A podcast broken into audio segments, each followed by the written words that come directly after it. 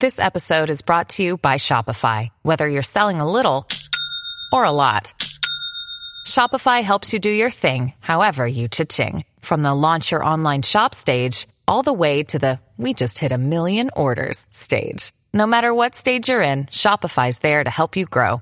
Sign up for a $1 per month trial period at shopify.com slash special offer, all lowercase. That's shopify.com slash special offer. The Sour Hour is meant for the serious brewer. The Sour Hour may contain some seriously funkified content. The Sour Hour is not for the faint of heart. So exercise some damn discretion, would you please? Sheesh. And now, here's the Sour Hour with Jay Goodwin.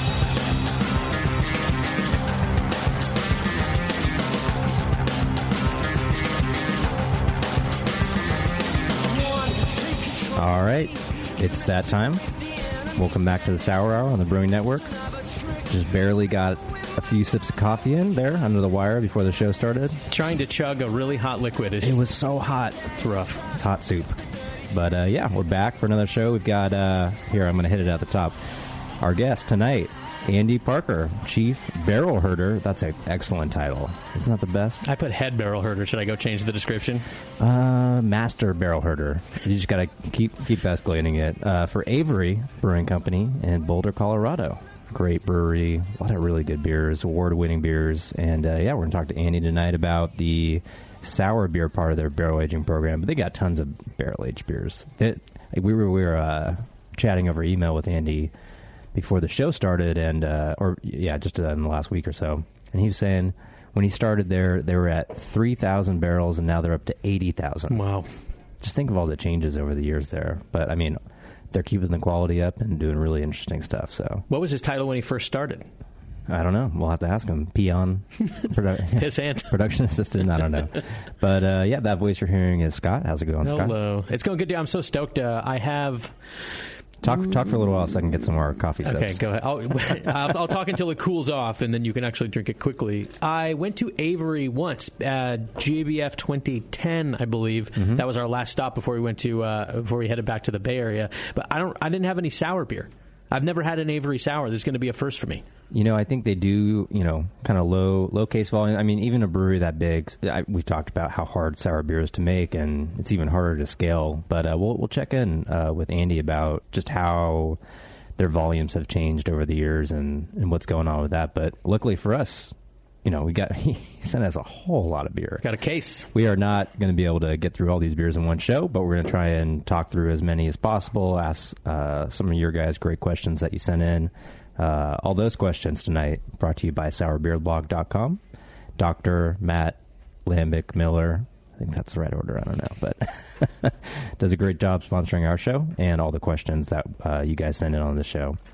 Uh, speaking of questions, you guys should uh, give us a call. You know, it's been, I feel like it's been a while since we've been having phone calls. Yeah, well, well because What, we, what do you well, think is what's the deal with that? Well, first off, it's been a while since we were even in here. That's true. It's been over a month since we were here, and uh, we remember the um, the board, the soundboard here had recently been spilled upon by Porno Steve. Yes. and the phones were not working.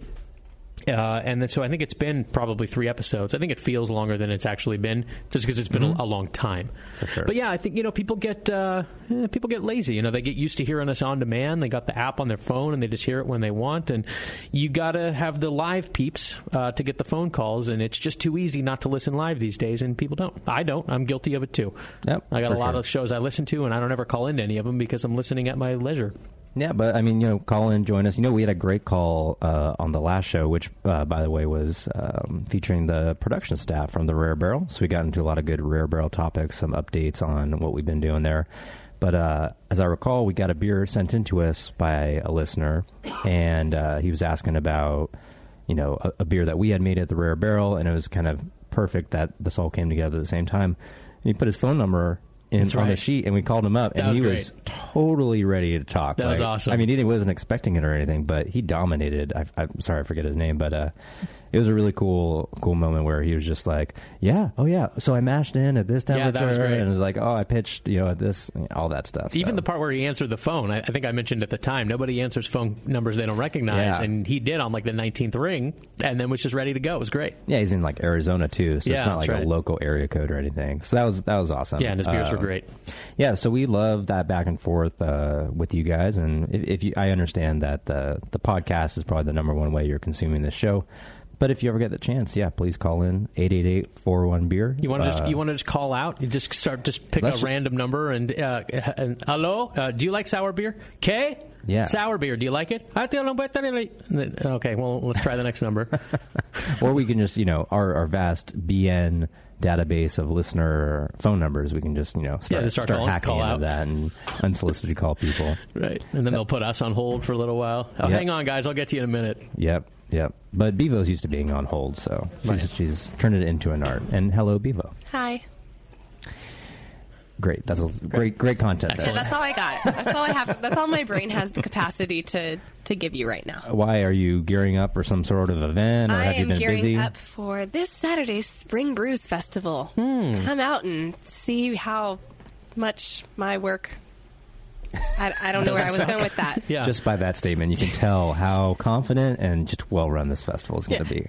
This is the sound of what's happening in my head right now. Just- yeah, Well, yeah, I remember. I remember it was gonna be great. Justin, either last year or the year before, he, he just looked fried when he was there. And once once the festival started, people got in and there weren't lines and everything, and no one, nothing was on fire. He was just like didn't know what to do with himself, and he's like, "Man, I guess I'll get a beer." You know? Yeah. It's like that, it's there's that there is that moment that comes where everything will be okay. Uh, just to let you know, Justin just looks fried these days. Yeah, that's just how his yeah, looks. it's just a Tuesday in September, and he's like, "Wow, Justin really looks beat." the last two beer festivals, I've had two beers, Ooh, Tons of fun. yeah, fun times. but they've gone off without a hitch. Yeah, Great. yeah. This uh, this Saturday, noon to four, in Todos Santos Plaza here in beautiful downtown Concord. We're going to uh, drink some beers and, and have another good time. What is this? Year number seven, eight, seven. Yep, seventh annual. Seven. Yep. Nice. Uh, we'll be there. The Rare Barrel. Hell yeah. And yours truly. Uh, Alex will be there too.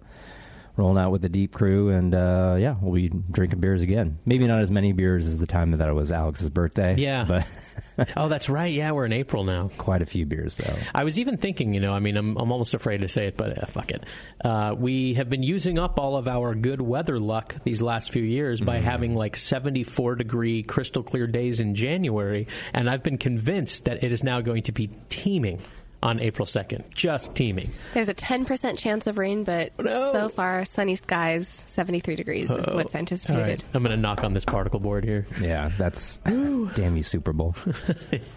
yeah, I know it was gorgeous that day too. The Oh, day that, man, that yeah, um, it was beautiful. Winter Brews would have been uh, was yeah seventy two. hot. It was hot. Yes, it was downright hot. Well, it must have been like 74, 75, right, with the sun blazing in January. Yeah. Welcome to winter in California. God's a Peyton Manning fan. What can you say? He certainly was that day. Yeah. Other ways you guys can participate, uh, send us some feedback or questions to Scott at thebrewingnetwork.com. Or, you know, I'm here too, Jay at thebrewingnetwork.com. I've been getting some good questions that I send on to Scott after I read them. So we'll answer some of those on the show tonight and also be watching us live, thebrewingnetwork.com slash TV. I think I skipped the chat there. People are in the chat. They're, they're contributing. Join us in the chat. That's another, if you don't want to be on There's the air. literally one person in the chat, and that would be me. Well, it's, it's, it builds to a critical mass over time. Right, exactly. So, what's up? You got any How's questions? You got any questions, Beav? Yep. Can I go home?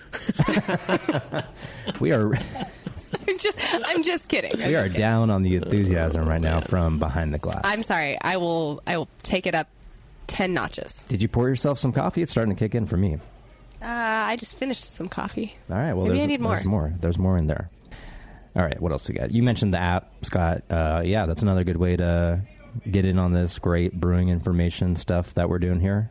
Brewing Network app. Search BN Mobile on I don't know the internet, yeah, iTunes the Store. podcast store, whatever. It's a it's a free app and it uh, streams Brewing Network shows all the damn time. And then uh, last thing at the top, subscribe on iTunes or whatever, however you get uh, podcasts. That you know that helps us. It helps you because who knows when the shows get posted, and uh, leave some feedback. We we read that stuff, and it's always good to uh, to hear from you guys on all the various forums that we do. Okay, phew, all the housekeeping stuff is done. A few quick updates before we uh, transition into our uh, our segment with our guest uh, Andy Parker. Quick rare barrel updates. We uh, we just released our first uh, club beer. So we have a, a beer club, Ambassadors of Sour.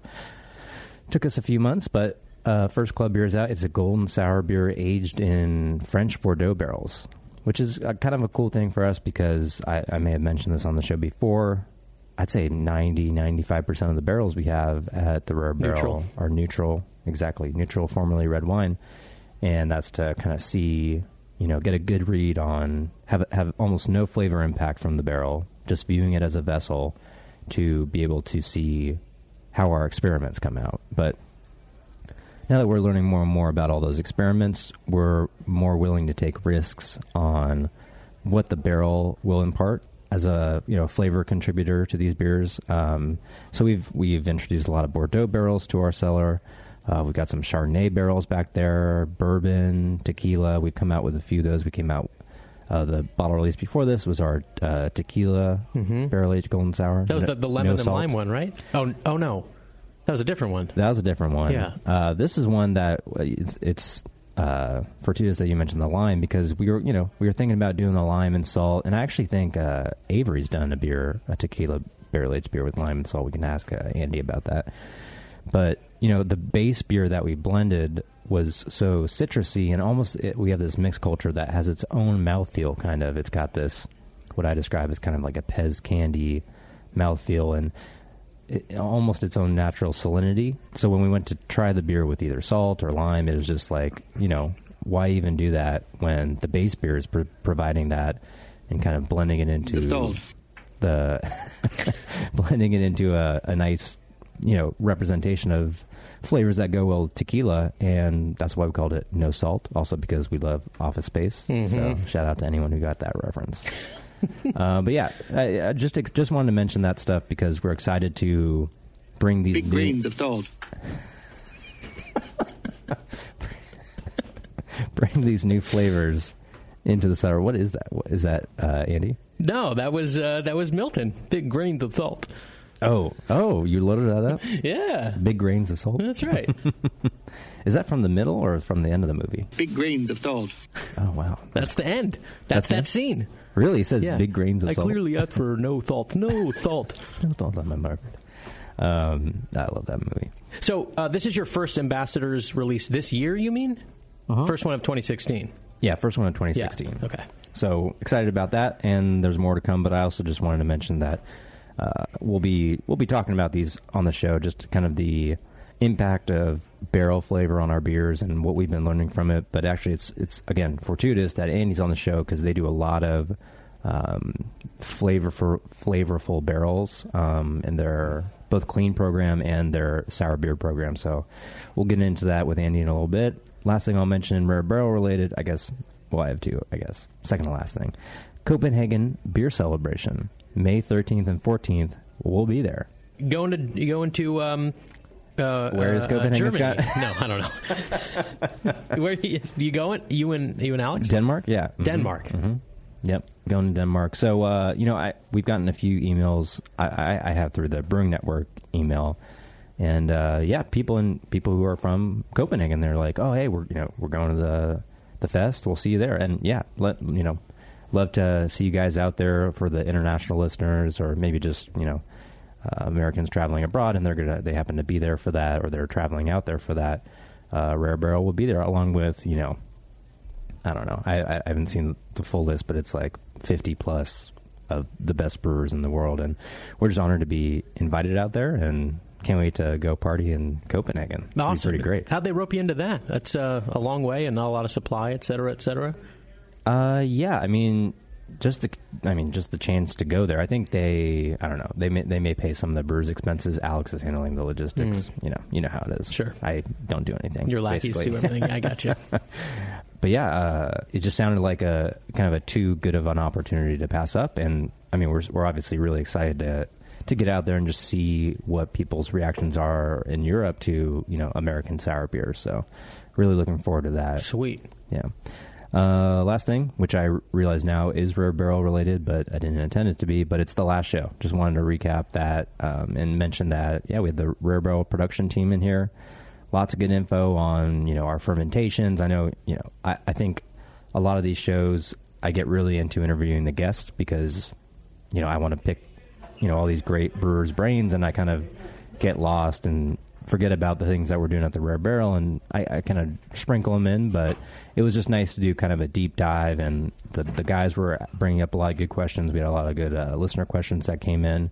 So uh, thank you guys for all that. Uh, but go back and check that out. It's a lot, lots of good info.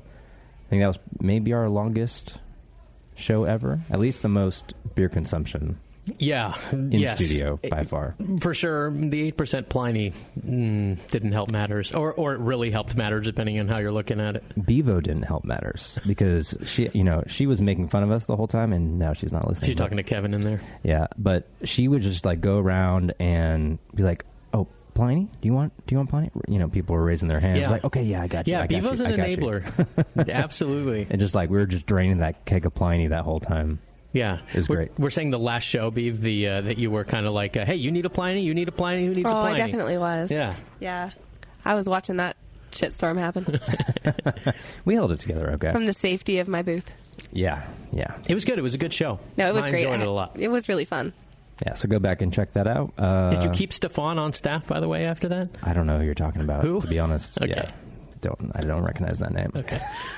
A lot of a lot of feedback on Stefan's performance. Uh-huh. but yeah, good times, and you know, I just, I, I part of me hopes you know it, it just gets across. This is this is how we make decisions at the Rare Barrel, how we think, how we talk about stuff. Not that it's right; it's just this is what we've gleaned from other brewers, and this is what we're trying. And uh, yeah, if you have if you guys have feedback or suggestions on any of the stuff we were talking about, feel free to email us. But that that's that's all I got, Scott, here at the top. Um, You want to do one question before we uh, take a break, and then we'll then we'll get to Andy. Actually, yeah, let's do one question. But before that, I just want to mention one thing, which is, you know, I already mentioned Sour Beer Blog. They're they're bringing us all the questions on our show. But Wine and Hop Shop, Yes. another one of our great sponsors. You know, show wouldn't be here without them. They just uh, breaking news. I don't know if you know this actually. Yeah. Should, I, should, should I play a breaking news theme? Yeah, that would be great. Okay, A- ABC News, preferably. I'm not a big NBC guy. Bum, bum, bum, bum. Uh, there. Uh, who needs a video here? Okay. Go ahead. And now, breaking news with Jay Goodwin. Dateline, Concord, California, March 30th, 2016. This is We a hot damn we don't mess. have all day. What do you What do you want? Uh, they renew for another year. They're sponsoring the, the show for another year. So the Wine and ship Hop Shop. uh, will stay afloat. We have plugged the holes, and we will continue sailing in some direction, not knowing where we're going. Probably off the end of the flat world. I'm guessing. But yeah, big big thank you, big thank you to the Wine and Hop Shop, wineandhop.com. Send them a note, thanking them. You know, thanks for uh, sponsoring the Sour Hour. Yeah, or, or just keep ordering, uh, uh, uh, patronizing them, and that's yeah, and like uh, like Jay's saying, that's thanks to you guys. Uh, you support those who support us, and those who support us stick around, and then the show sticks around, and it's one big beautiful symbiosis. So everyone that uh, used the coupon code and and uh, hit up the wine and hop shop and um, patronized a, a great business, and you got some great equipment, and we get to keep the show going. It's great. So keep it up. Thank them and thank you guys for supporting the Wine and Hop Shop. Indeed. All right, let's get to that question. All right, this is from Rat Killa. He says, Jay Scott, I normally measure my final gravities on clean beers via refractometer and use the formula to correct for ethanol. I found this to be within 0.1 ABV of the hydrometer, uh, with measurements taken on both instruments. I recently read that sour beers with lactic or acetic acid can throw off the correction formula since the density is different. Do you have any thoughts or comments on this? Would the hydrometer readings be more accurate in the case of sour beer? That's interesting. I haven't heard anything about that. I don't know. Well, How does it? How does the notion strike you? Because the, I guess density. it, I guess it's it's possible. I'm I'm not sure how acid would affect the density, but certainly could be true. I mean, the one thing is this a, a home brewer or a pro brewer? Uh, I think he's a home brewer. We get a lot of. I, I've noticed we get questions on alcohol from homebrewers, and uh, you know, not to be dismissive, but it's almost like I, if I was a homebrewer, it's the last thing I'd be worried about. As far as like crazy accuracy, Yeah, it's like something we have to. wor- It's, it's actually, I, and I bring it up because it's kind of a pain in the ass for pro brewers, and you know you have to get the ABV of the beer. You know, maybe you know you have to get it and make it accurate for the label, but you know in that time, your beer might st- still be fermenting. You know, it still might be on the move, and it's just a hard thing to predict or measure accurately. Could send it out for testing if in, and do a third test. White Labs, I think they do their. Uh, I think they do a homebrew. Do they? I know they do the big QC day for pro brewers, but I think they do a similar thing for homebrewers. If not, include homebrewers in that as well. So maybe that would give, would give you a third data point, and it'd be you know a lab. People who are smarter than I am, in the meantime, Ratkilla, uh, just slap a 5.5 percent on there and call it a day. right? There you go. No, that's what we do. No, ten percent sour beers. I don't know. All right. Anything else? Should we take a break? Uh, there's tons more, but yeah, let's take a break and then not because I want to try these these Avery beers I'm itching. Yeah, let's get into it. We'll be right back on the Sour Hour. With over 20 years of experience making world class craft beer and more than 100 gold medals in international competitions, Moylan's Brewing Company is not just a pretty face in craft beer. Just ask Brendan Moylan. What do we got here? The beer of the hour. Moylan's, gotta love that big M. It's like a sign of awesomeness. It's got an extra kick to it. Let's pour this bad boy. Oh, oh yeah. Oh, Moylan's. The end of the night when the kids are finally in bed, the wife's in bed, nobody's bothering your ass anymore. That's Moylan's time. Moylan's is for you. It's to help you out. It helps me out. What? Well, because it's freaking awesome. Northern California brewed. It's brewed with love. With love? Oh, yeah. Tremendous. And it's always best where? Moylan's. You gotta try it on tap at Moylan's in Novato. They're friggin' awesome. Not only because I own the brewery, because I love the beer. Cheers! Boom. Kilt Lifter Scotch Ale takes big beers to a whole new level with rich malt balanced perfectly with delicate hops and now comes in four pack tall boy cans so you can take the party on the go. Or come to the brewery, take a tour, and try any of Moylan's fresh creations right from the source. Check them out at moylans.com.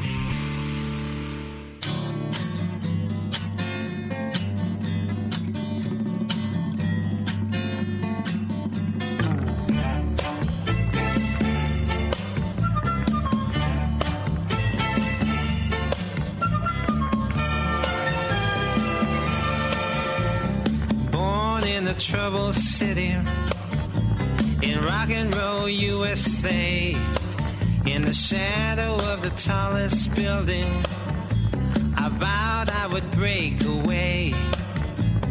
Listen to the Sunday actors, but all they would ever say that you can't get away from it. No, you can't get away. No, you can't get away from it. No, you can't get away.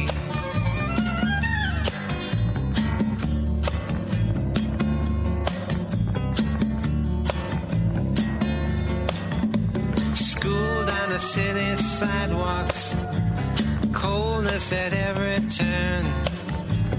Knew I had to find the exits. I never ever would return scoffed at the prophet's omens that said I would live to learn that you can't get away from it. No, you can't get away. No, you can't get away from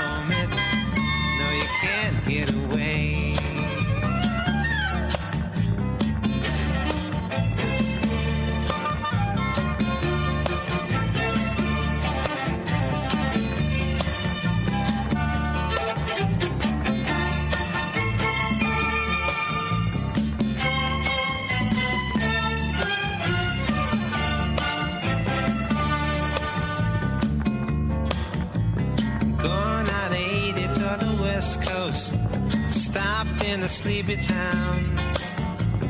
Left my change and walked out. I didn't even turn around. What they were getting next to was that old familiar sound that you can't get away from. No, you can't get away. No, you can't get away from. No, you can't get away.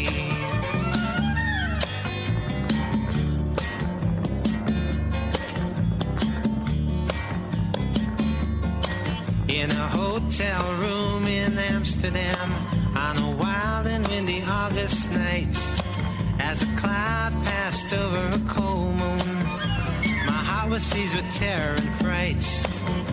Seeping up through the floorboards, coming in through the walls, coming in through the doorway, ringing up and down the halls that you can't get away from it.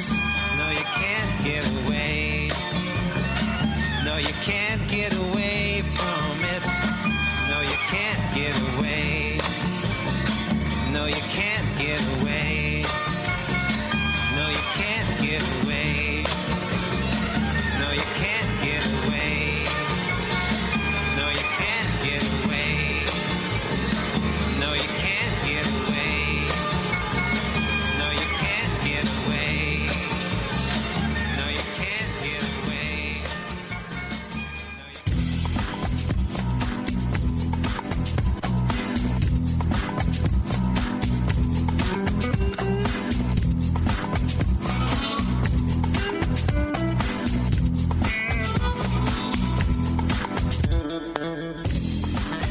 right.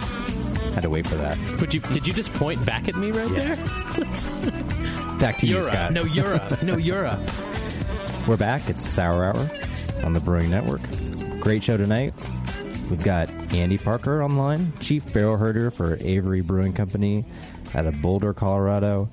Uh, let's welcome in, him in now. Andy, what's to up, you. dude? Hi, everybody. How's it going, man? Fantastic.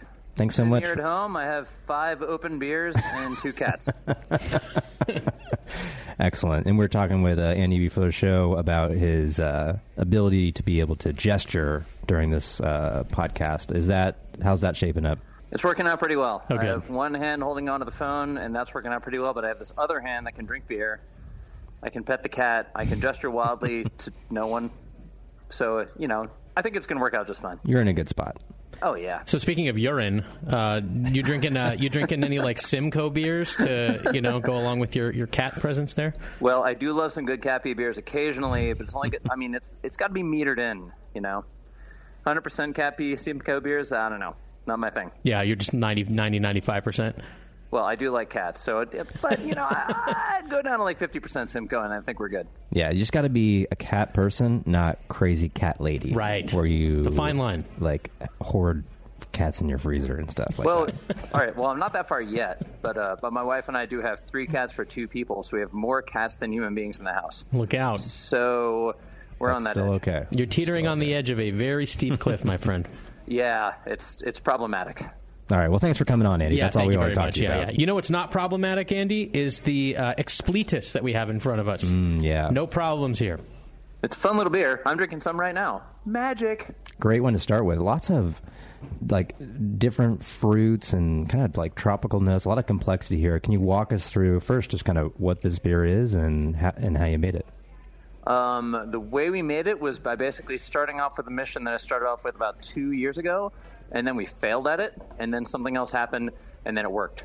So we had this really, really lucky, lucky connection for tequila barrels with a uh, with some folks called Suerte, Spanish for luck. A couple years ago, these two guys in Boulder decided, like, hey, they're entrepreneurs and all that. They're going to start a tequila distillery. But of course, they're in Boulder. They're not in Mexico. So they went down to Mexico and they found all these little like regional distilleries that were doing these great jobs, and went up to this guy and said, "Hey, you're making incredible tequila.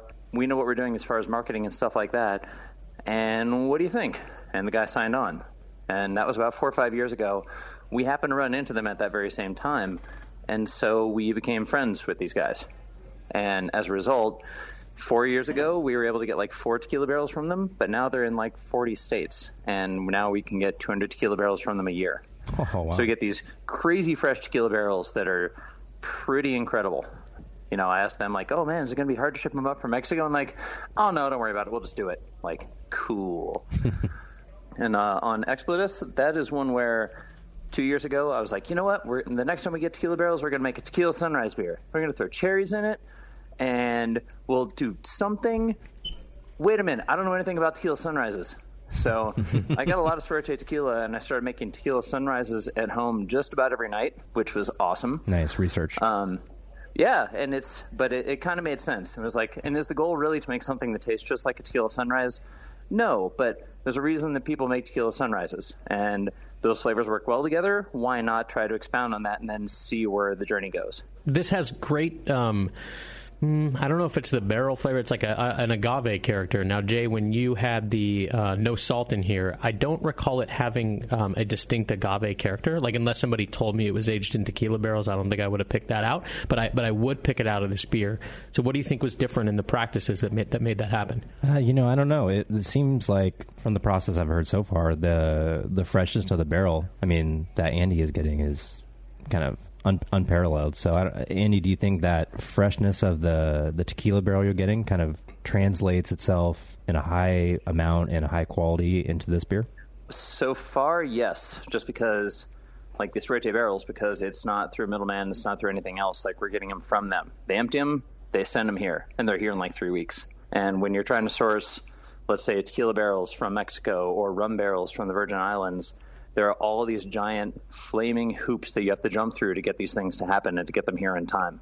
And that's why these Suerte barrels have just been crushing it for us. Like we've even tried a couple of the tequila barrels and we've gotten and we've gotten solid flavors out of them, but not like we're getting from this magically lucky direct connection with these guys that happen to be in Boulder.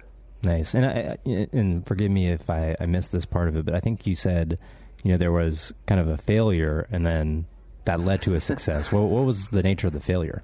Uh, that we failed in our tequila sunrise hot action because I was like, oh man, well I had cherries in there that'll kind of represent the maraschino cherries. Done a lot of tequila sunrises, and I'm not a big fan of orange juice in tequila sunrises because it adds too much sweetness.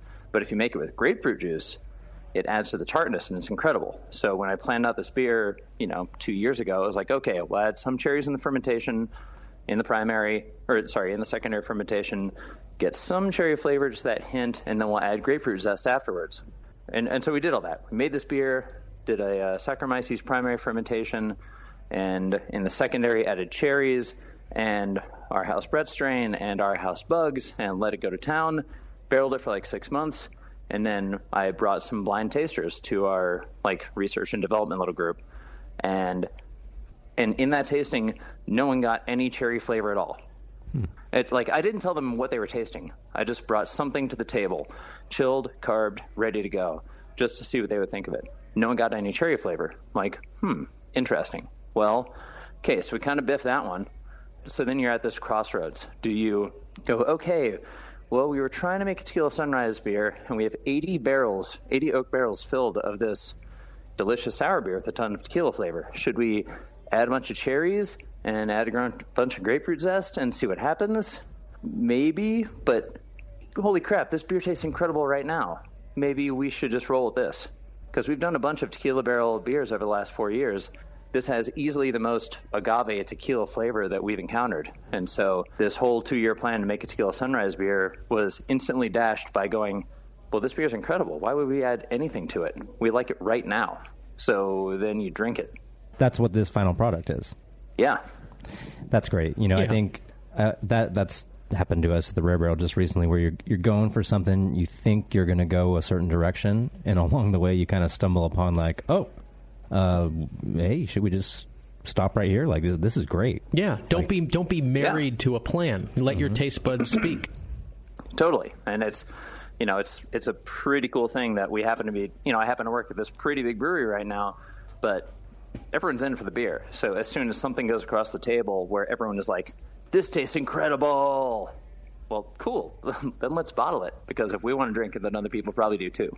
Yeah, it's a great lesson, and uh, you know, I think with sour beer, uh, there's a lot of preparation and execution, but certainly uh, luck plays a part, and it's the Oh, the, yeah. the name of the tequila is appropriate for that. So that's that's great that, that that worked out, and I think it's a great takeaway for everyone. And you, you know, you mentioned the brewery is big now, and we teased this in the opening, but You were there when there were about three thousand barrels, and now it's eighty thousand barrels. What what are, what are the big changes that you know? I'm sure the the brewery has changed a lot, a lot of expansions, new big shiny tanks. But for the sour beer program, what are the changes you've seen, kind of just in your niche area there?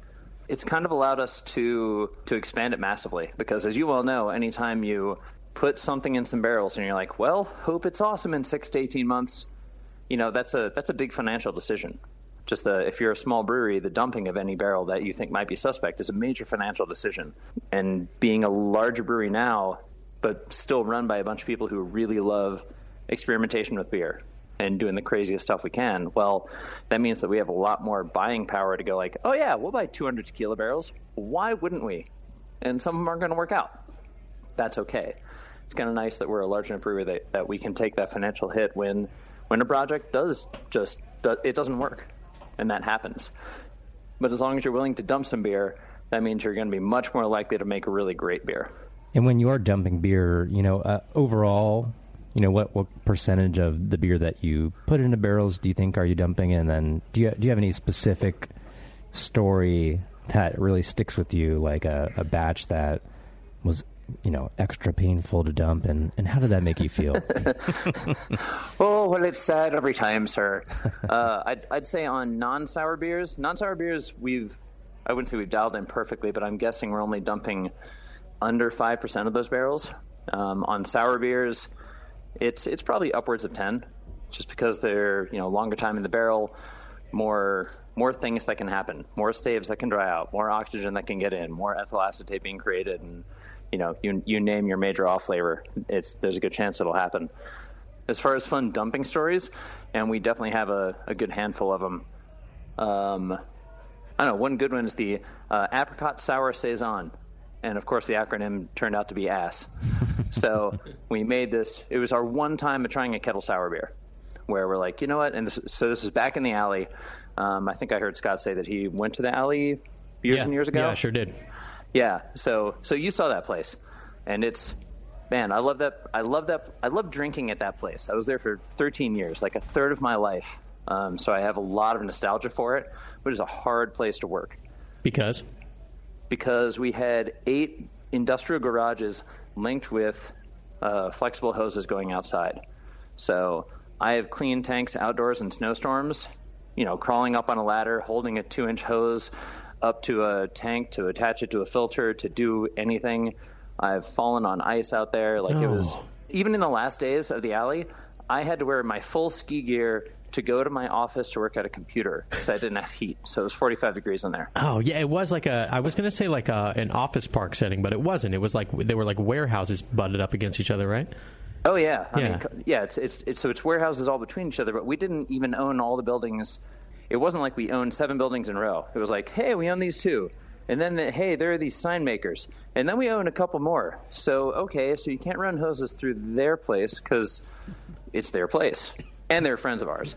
And so we had to rig up ways to like run run beer from bright tanks in three different rooms to three different packaging lines that were in three different other rooms and it was all these like hard lines going over other buildings I mean, it's basically like this. I don't know. It's like a Monty Python sketch gone totally wrong, where everything is done wrong, but we tried to do our best to have the best QA program we could and and make everything as great as we could.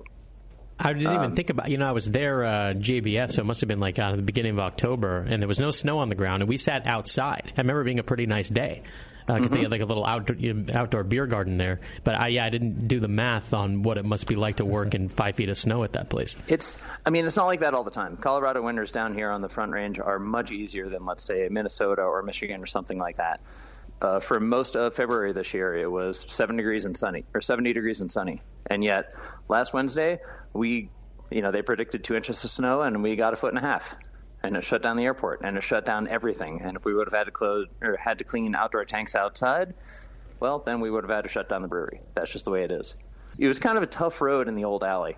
What what happened to the the kettle sour apricot beer? What was the problem with that? oh yeah, that monster.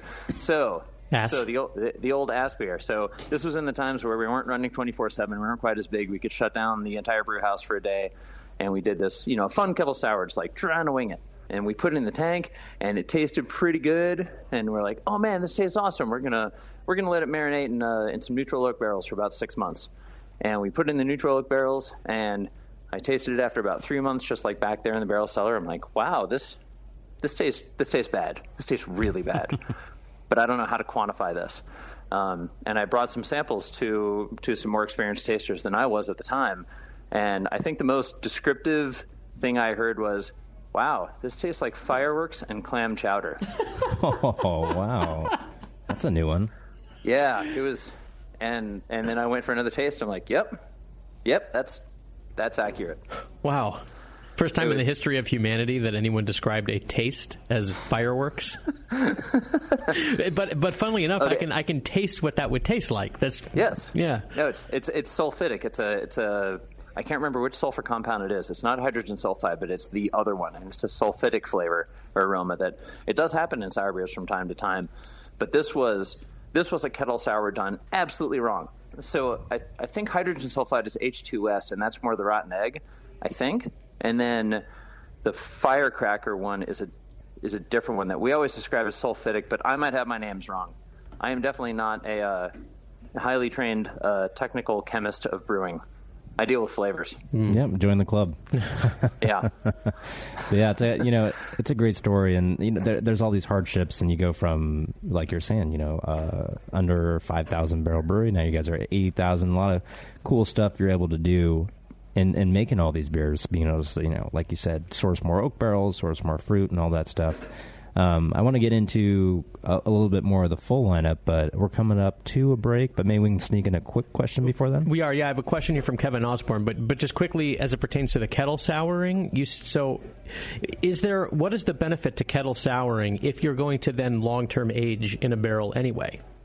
It's a great question, and I think it's it's probably not one that I'm really qualified to answer. I think, I mean, th- this was five six years ago, before the whole kettle souring phenomenon took off, and before people learned how to do it right. And we didn't learn how to do it right. We basically talked to a couple friends and we're like, "Hey, let's try it," and we did everything wrong. A couple years ago, I was doing some research for some local friends of mine who were starting up a brewery, and they wanted to know how to do kettle sours, and they asked me, and I'm like, "Well, I have no idea." So I emailed a friend of mine, uh, Doug Dozark, down at Cycle Brewing in Florida, because he's been doing them for years. And he wrote out this really, really long treatise on the pHs he's looking at, on everything he's looking at while making his kettle sours. Um, and I'm not qualified to to give out all the information because I barely even understood it. I'm like, wow, Doug's good at this. but the one big takeaway was that pretty much what he said is that if you're making a kettle sour and it tastes bad after three days, it's not going to turn around. Dump it, start over, roll with it. And it's I don't believe that he's barrel aging his kettle sours, and I think it's just that we we weren't doing it right. there, there are better ways to do it, and fortunately, people are figuring out how to do kettle sours and do them well all over this country, which is pretty solid. Yeah, and my only other speculation on that was to you know a situation where you would barrel age kettle sour is that you want to get the acidity up front, lock it in to an exact level, ferment with Saccharomyces or maybe Brett, and then that's when you introduce the Brett. Maybe that's where the long term aging comes in. Or maybe if you wanted to get a gentle acetic bite to it, because the longer you age something in a barrel, the more oxygen ingress you're going to have, and you're going to have mild acetic production over time. So if you wanted some acetic acid to make it a more complex beer and not just be kind of like a one note lactic thing, that could also work. But at that point, it's probably better to just do a full on sour beer and not bother with a kettle sour. and that's what excuse me a lot of uh, a lot of the people who make who invest a lot of time uh, in making barrel aged sour beers that that's what they'll say when it comes to kettle souring is that you know why do I want to do this if the beers I'm making are that pH in the same amount of time anyway with my mixed culture? So that's that's kind of the counter argument there but there's no right or wrong. I, but I think putting Brett into a kettle sour beer and aging it out is something we've seen and we've seen done well sometimes uh, you know, our friend Chris from uh, Green Bench, Chris Johnson. He, you know, he described his method and Episode he- three. Yeah, he uh, he knocks out to his foeder, which I believe you know has like a saison culture. Maybe there's some Brett in there, and yeah, he sent me a lot of those beers, and they're great. I mean, you know, so it, you can age kettle sour beer in oak. It's just you know stay on top of it basically. Yeah, everyone's got a different way to do everything, and they can all be done right as long as there's a just a a big push towards the quality control of it. Just just because you did it and you use your method doesn't make it good.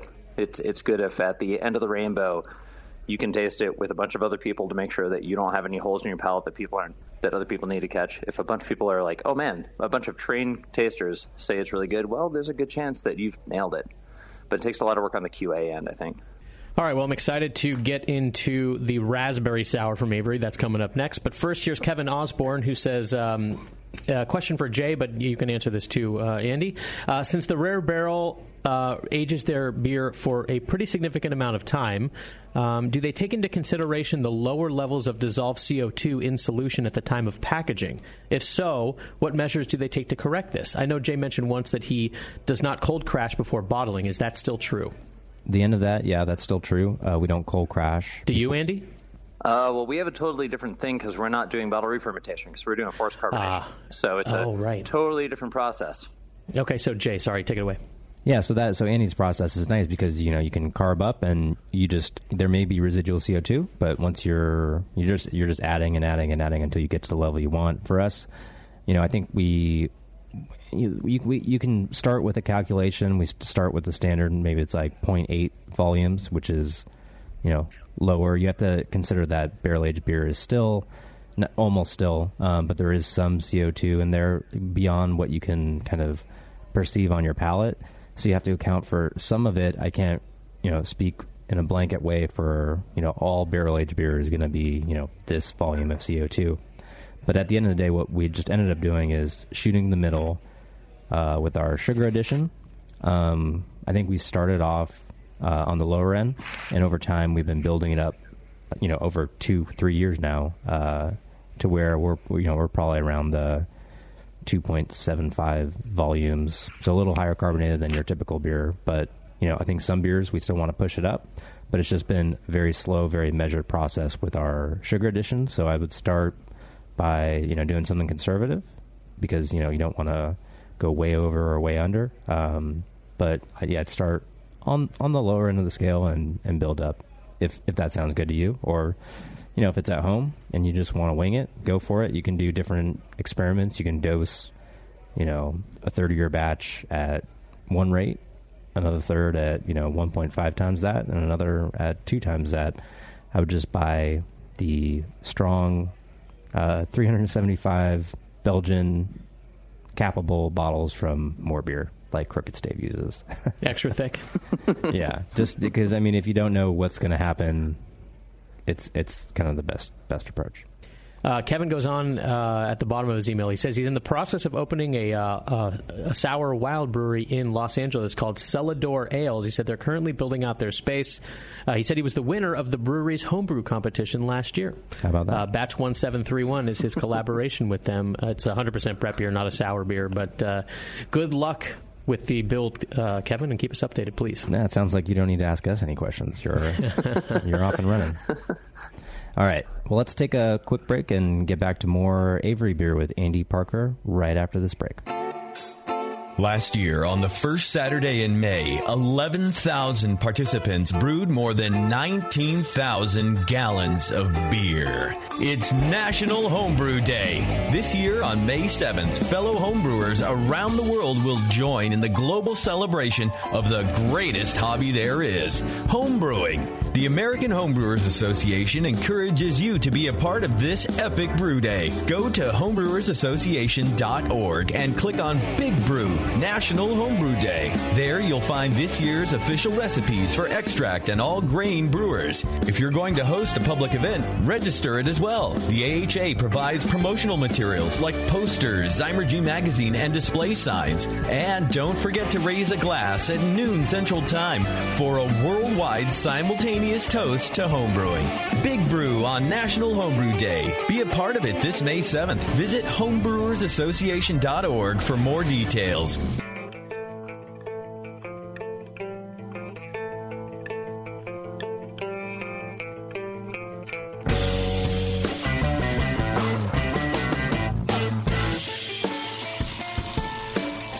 All right. We're back. Some more sour hour. Yeah.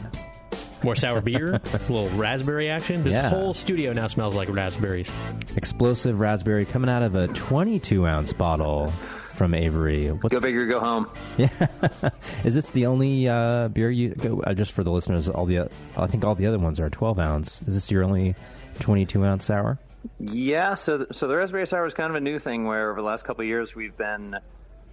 So so you know the whole bear program started like ten years ago, right? Where I pretty much went in Adam's office and said, "Hey, I've been playing around a little bit with some barrels that Vinny gave us. I don't know what I'm doing, but can I buy 30 Zinfandel barrels that make 100% Brett beer? Doesn't that sound great?" And Adam's like, "You know, I've been thinking that'd be a great idea." I'm like, "Cool," and I just backed out of the room before he could say no.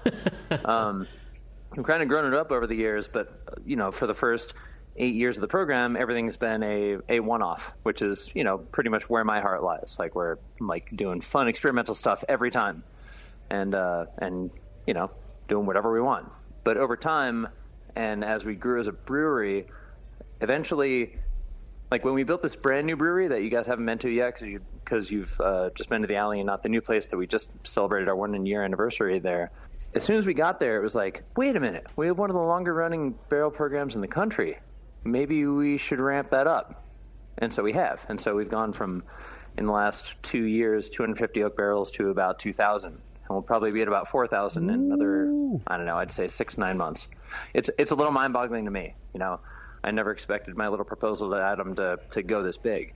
But part of that is that we're like, you know what? We definitely want to. We started out as an experimental brewery. We're going to keep doing that. We're going to do whatever we want on these small batches.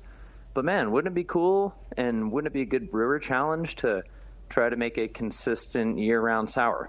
And so that's where raspberry sour comes in. So the bottles I sent you guys are from the third batch of it to ever exist. I sent them out the day they were bottled. So what was that, like five, six days ago? And the goal is to make this year-round thing for you know all those people that haven't had sour beers yet. So it so it's it's a little like a training wheel sour sort of thing. But as a fun brewer challenge, it's like, well, what if we can make a consistent sour beer that we're doing in you know 280 oak barrels once every three months, and Well, see that's if we can do that year round. Yeah, it's tasting really good for Great. you know just being recently bottled. It's you know dealing with the bottle shock well, and um, I mean, yeah, I could see how this would be a really good introductory beer. Not that it's like missing in complexity or you know the, the balance is off. It's just it's it's it's what you want people to have for their first sour beer. I Yeah. think. And I mean, and and I would say, I, like, I don't think it's as complex as our, you know, fresh barrel soured ones, or or or beers that we're leaving in the barrels for longer and looking for and looking for more flavor and, and complex and more complex flavor. But it is a but it is kind of a fun thing. Is like this brewer challenge. Like, well, all right, you got people in a bar who have no idea what they want to drink, and they look up at the uh, at the board and they're like, Avery raspberry sour, get it. I'm gonna do it. Why not? Uh, I actually fought really hard against calling it raspberry sour. I wanted to call it something way more schmancy. Um, and the sales guys actually convinced me really well. They're like, no, no, no, it's cool. We're gonna like, if you can make this really cool beer and it's gonna work out, we want people to actually be able to read it. Where every one of our other bottle names is something in Latin that you can't pronounce. so, like, okay, sales dudes, I get it. Makes a lot of sense. And now I definitely see where they're coming from. Where after three batches of this, it's you know doing pretty well out there. And when it comes to not just only this beer, but uh, some of the beer, the like the the beer we just had, what you know, you guys are doing a lot of fruit pairings with your sour beers. What's the general thought process, the actual process, best practices behind what you guys do with fruiting? Is it all in the oak barrel? Is it in stainless tanks, or uh, how how do you approach that uh, project? So when we're doing fruitings, like it, it sounds really romantic to to shove whole fruit in every barrel, and I love the theory behind it. We've definitely done some barrel, some projects where we're we have a funnel and ground up Granny Smith apples, and we're sitting there with a funnel and like you know lodging them into each and every barrel. When we're doing something like raspberry sour, it's you know you're dealing with 280 oak barrels at a time on each individual batch. So at that point, you're looking for a slighter, like a, a little lesser amount of raspberry flavor. Like if we were making, like we're not trying to make a framboise. It's not supposed to be a massive raspberry forward gose or, gose or something like that. Um, we're looking for a solid amount of flavor. So for this, we're actually using a really good raspberry puree that we're putting into the tank during secondary fermentation. So it's a Saccharomyces primary. Once that's done, after about like 10 days in a steel tank, then we're shooting in, I don't know, 3,000 pounds of raspberry puree into a 240 barrel tank, along with a fresh Brett Pitchable of our house strain. And then we'll also shoot in eight oak barrels of already soured beer. And so those, and if you do the math on that, at that point, around like five to six percent of the entire mixture is actively souring beer. So it's like this huge primer. Then once that's all in the tank, then we can barrel it out into that you know 280 to 300 barrels and kind of let it roll. Nice. I, I really like that process. We've we've done some things like that at the Rare Barrel. Um, it, that's a an interesting inoculation rate. Five percent is a little lower than we've done. What's the what's the gravity at the time when you are adding this Brett and then the uh, I think you said eight oak barrels of uh, sour beer. What, what's the sack beer like? Probably around like two two and a half Plato. Okay, and then right on there. So so it's pretty dry, but then we're adding a lot of sugar from the raspberry, adding the Bretts, adding and adding the uh, the souring the souring beer. And at the end of the road, once the secondary fermentations happen in the barrels, it's probably more like 1.5. Okay, gotcha. And you know, you, say you know it, it ends at 1.5. When when you guys are tasting beers in your cellar and trying to decide, you know, your packaging schedule or you know your blends, how, how do you guys decide, or what's your process from knowing when your beer is ready to package? Obviously, this is not your first rodeo because most people would not ask that question, and it's it's something that we're still working on ourselves and trying to make something that is you know, a year like a year-round, pretty consistent product, but it's an actual barrel-aged sour beer. So we're still working on it ourselves. At this point, on each of the three batches of raspberry sour that we released, we've we have actually been sending beer out from individual barrels from the bottom row and from the top row, all around the warehouse, off to outside labs to get them to test for lactic acid, acetic acid, and malic acid, which I'm, you know, like I said, I'm not a chemist, I'm not an expert at it, but raspberries have a lot of malic acid in them, and our bugs are turning that malic acid into lactic acid.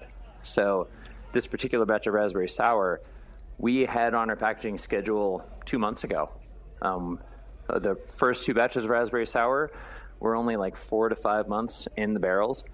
All the lactic acid was produced in the first, I'd say, six to eight weeks, and everything was totally kosher. And then winter hit, and then our warehouses didn't have the uh, the temperature control that we really wanted.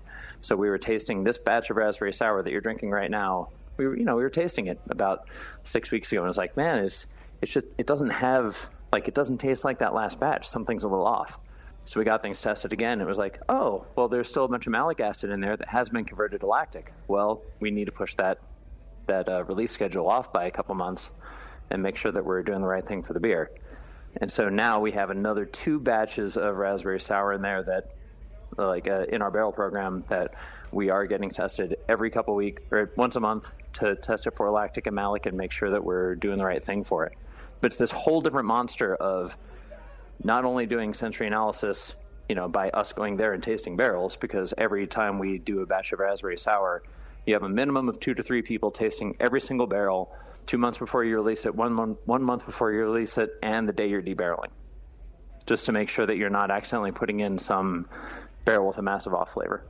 So it's a, you know, once again, it all comes back to quality assurance and making sure you're doing it right.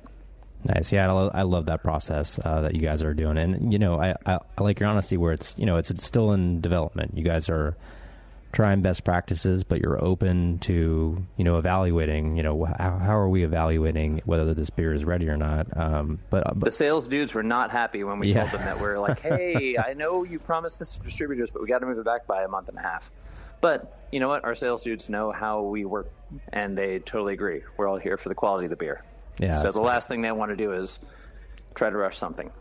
And so now we've taken steps in our warehouses to get the temperature better, and hopefully in the next couple batches, um, we'll be able to, you know, make the exact same beer that we're trying to make in four months instead of six. And sort of on this a continuation of this topic of you know when the beer is ready is you know you make the decision to send it into bottles, and you guys are uh, force carbonating your sour beers. Do you see any additional attenuation, or even if there's no additional attenuation, how are your beers changing over time uh, with that kind of bottling process? I'd say it's not as much as if you are doing bottle conditioning. And so I've, I've talked about this like off and on because as a beer geek, I would love to bottle condition. I really would. I think I think if you if you have the capability to bottle condition, I think it can make a better beer overall. I think it can evolve more over time because you have living organisms that are still crushing in there and changing the aspects of everything. But it's also a very risky venture.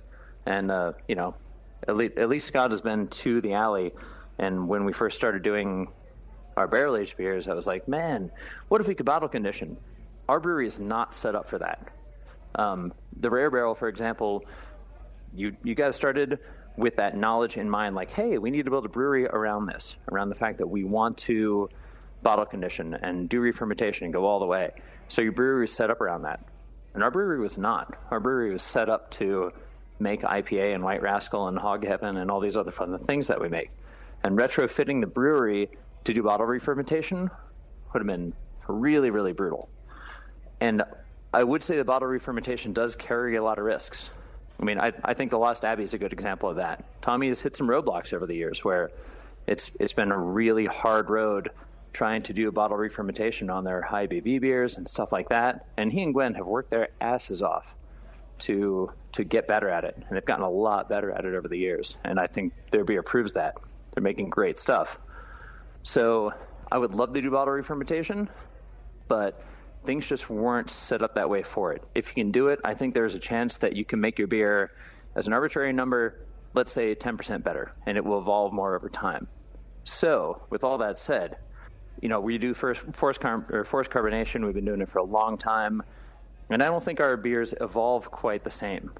I mean, a, a couple months ago, I popped open a bottle of that first beer that that we made in the barrel aging series called uh, Brabant. It's the first one that I went to Adam with and did that proposal and it's 100% Brett beer, and tasted a couple months ago, and it's I wouldn't say it's evolved over time into a better thing. I think it I think it improved for maybe a year to year and a half, and I think that oxidation actually helped the flavors a little bit. And after that, instead of like an IPA where you just you just go down that slide and the beer turns into crap, it's just like this minor minor hill where it's a little less good each year. So I usually encourage people to drink our barrel aged beers in the first two years max and not age them for too much longer, at least our sours, because they're not going to evolve the same way that a true bottle re-fermentation will. I think that's excellent advice, and I I can totally sympathize with uh, the things you're saying about the challenges of bottle conditioning, and just the space, space and time. I mean, it, we have so many bottles just held up for months that you know we have to commit to hey this is this is a good beer and we're ready to bottle it. And now oh now it's not a good beer because it's going for through a re-fermentation. So it's i mean I, I can definitely say like you know there i think there are advantages to both. Um, i kind of like it that expletus is going to taste the same 12 months from now as it does now. I'm really happy about that. There's there's a lot less mystery to it. But there's also some pretty cool things. I'm like oh man the mystery of, of bottle re-fermentation is pretty sweet too so our bottles won't evolve as much, but I also kind of like it that I was tasting Expletus out of barrels, you know, two months ago, and I'm and I am kind of happy that I can do a better job to freeze that flavor where it is. Where like we took it out, and I'm like, this tastes awesome. I want people to put it in their flavor holes. Let's do it right now. and yeah. then we bottled it, and I can say that that's going to be stable. Like that flavor, I think is really going to be stable for at least a year to two years. And a lot of this sounds familiar from uh, our talks with Lauren on on the same subject, and she's you know doing doing the forced carb thing, and also uh, pasteurizing the sour beers. And I think you guys are doing that at Avery, I believe. Andy, is that correct? Mm-hmm. And when, uh, yes. When did you Since guys we phase that the in? new brewery, yes. So only for the last year or so, uh, but all three of the ones that you're tasting right now are pasteurized. But if you look at it over the long haul, like for the first seven years of our barrel program, we were forced carbonating, and that was pretty much locking those flavors in place the way it was. Um, you know, we weren't looking for a continual evolution of those flavors over time. We were trying to lock in that flavor that, like, hey, man, we nailed this. Let's put it out there so people can drink it now. So it's pretty much an extension of that. You know, pasteuriz- pasteurization is definitely a controversial thing in the craft brewing world, and I totally understand why. Um, because it's, I mean, you're heating your beer up to to some pretty hot temperatures to to take out what's going on in there. But as our brewery has grown, it really didn't make sense for us to like we have one bottling line, and everything coming out of our brewery outside of our well, so all our sour beers and our IPA and White Rascal and all that, they're all going through the same bottling line, and the risks that we've been incurring over the last eight years on, for example, putting the first 30 sour beers we put in we put in bottles, man, they were huge. Um, we have a we have an incredible lab program, an incredible QA program, and so our lab has spent hours and hours and hours cleaning that bottling line after every one of those runs and making sure it's been okay. But it's it's bound to bite you on the ass eventually. But still, when we got a pasteurizer, I was really really skeptical as the guy who started the barrel program, and I'm like, oh man, I don't know. What if it changes the flavor of the beers? So the first three beers that we put out, like, or the first three sour beers last uh, last spring that we put out in the new brewery, I kind of made some secret kegs before we ran them through the pasteurizer and after we put them through the pasteurizer. And I asked our sensory panel to put those through the sensory panel and see if anyone could tell the difference between the pasteurized and non-pasteurized. And it's pretty notable that even I missed every single triangle test on that. I could not tell the difference between non-pasteurized and pasteurized sour beers. I think that's a, a powerful point to be Yeah. made, and you know, I think while you know some people view uh, uh, maybe a small percentage, but some people view pasteurization with a negative stigma. There, there's a powerful argument to be made for it. You know, the blenders, it's the blender's intent, and as a, as romantic as it is to pass on this what I call the cellarmanship to from from the brewer or you know the barrel herder to the consumer in their cellar. Well said. Um, you know, and and then they're taking care of it. They're you know keeping it at the right temperature. They're harvesting it at the right time, just like we harvest barrels. I think that's all great, there's also something to be said about the other too. So I, I think there's places for both, and it's it's part of a, a, a bigger conversation about the complexities of sour beer. You think the opposition to it is ideological? Because what I'm hearing is it's not. It's not really perceived unless is there a such thing as screwing up the pasteurization such that it becomes obvious? I don't think I know enough about it only because we've only pasteurized a few things. Well, at this point, we're pasteurizing everything that comes out of barrels, so that's sour and non sour, because there's a whole much longer story that I've written about before where we had a lot of issues with even a beer that was 17% alcohol and something got in it and lived, which was crazy. Um, but it's not worth the 20 minute story right now. But we've also never tried, for example, pasteurizing our IPA. Yeah, I mean, there's there's no need. It's it's doing just fine. Would pasteurization affect the flavor of that IPA? That's very possible. Um, and are we going to start doing experimentation with that? No, because we don't need to. We have a very robust lab program. I guess I would worry that, I mean, just just with my knowledge of any hoppy beer and aging it, even at room temperature, I mean, that's very detrimental to the beer. So, how could pasteurization not affect that hop content in some fashion? So, I would never say that pasteurization will not make a flavor change on every beer ever. At this point, I can only say that on our barrel aged sours and non sours, it does just fine. and hopefully that doesn't change. You know, hoping Yeah. for the best on that. And you know, j- what's more volatile, the pasteurization process or the bottle conditioning process? I'd say probably bottle conditioning. There's just a lot of factors there. So There, there's a lot of risk there for sure, but a brewery that does bottle conditioning very well, it can make an incredible beer, no doubt. I mean, yeah, I'd love it if our beers were at three five volumes instead of like two eight. That'd be great. But it's just you know every brewery picks their way to do it, and for me personally, the benefits of doing forced carbonation and knowing that for the next year, year and a half, everyone who has an Expletus is going to go, yep, that's exactly like that tastes as close to what I tasted when I was taking it out of barrels. That makes me really happy. well said. Uh, here's Scott. Here's what I'd like to do. I'd like to get a question in, and then let's do our show break. I think uh, Andy, if you're available, if you could stick with us for uh, the opening of the second show, that would be great. Do you have the time? Yeah, sure. Awesome, because we got a lot Drinking of your beer, beers. having fun, yeah, man. we got a lot of your beers to get to. So, Yeah. so hang on for a second. We'll do this question, and Cool. then uh, we'll do our uh, our show break, and then get back at it. Yep, I want to bounce this both off of you, off of uh, both you guys. It's, a, it's an interesting one from uh, Juan Garcia. He said, "Hey, I'm wondering uh, if it would be technically possible to add sour dregs mixed culture uh, to a keg."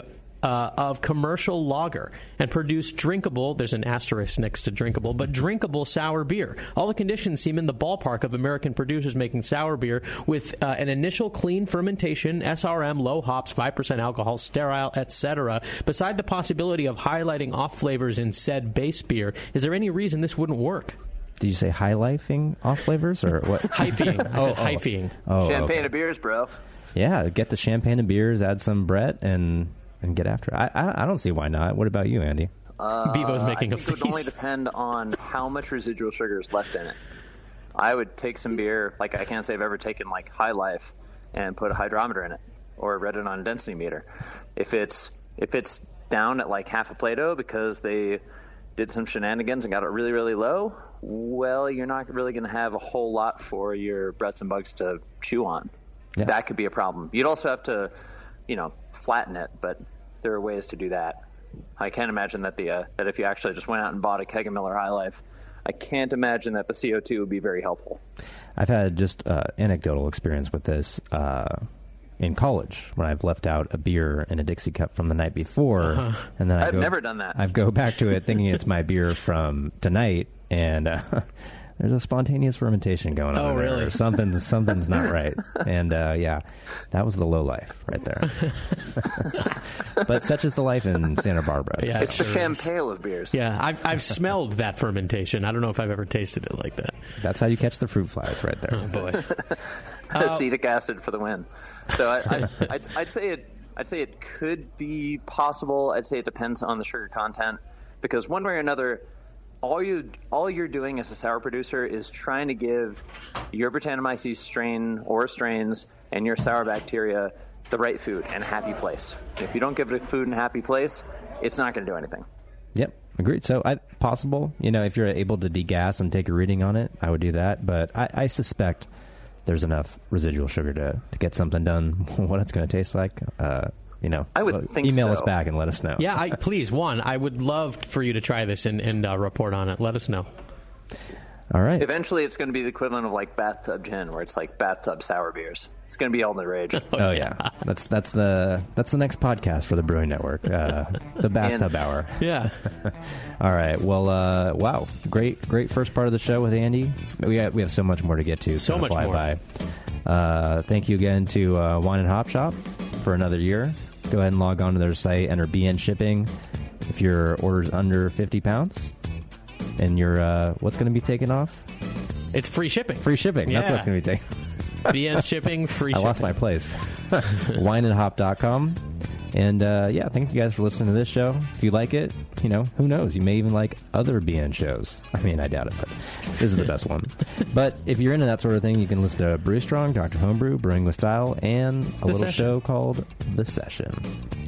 But uh, yeah, thank you guys again. We'll be uh, right back if you're listening live. If you're pod waving, I guess we'll be back at some other time interval. Who Yeah. Maybe on 420. Yeah. We'll see you next time on The Sour Hour.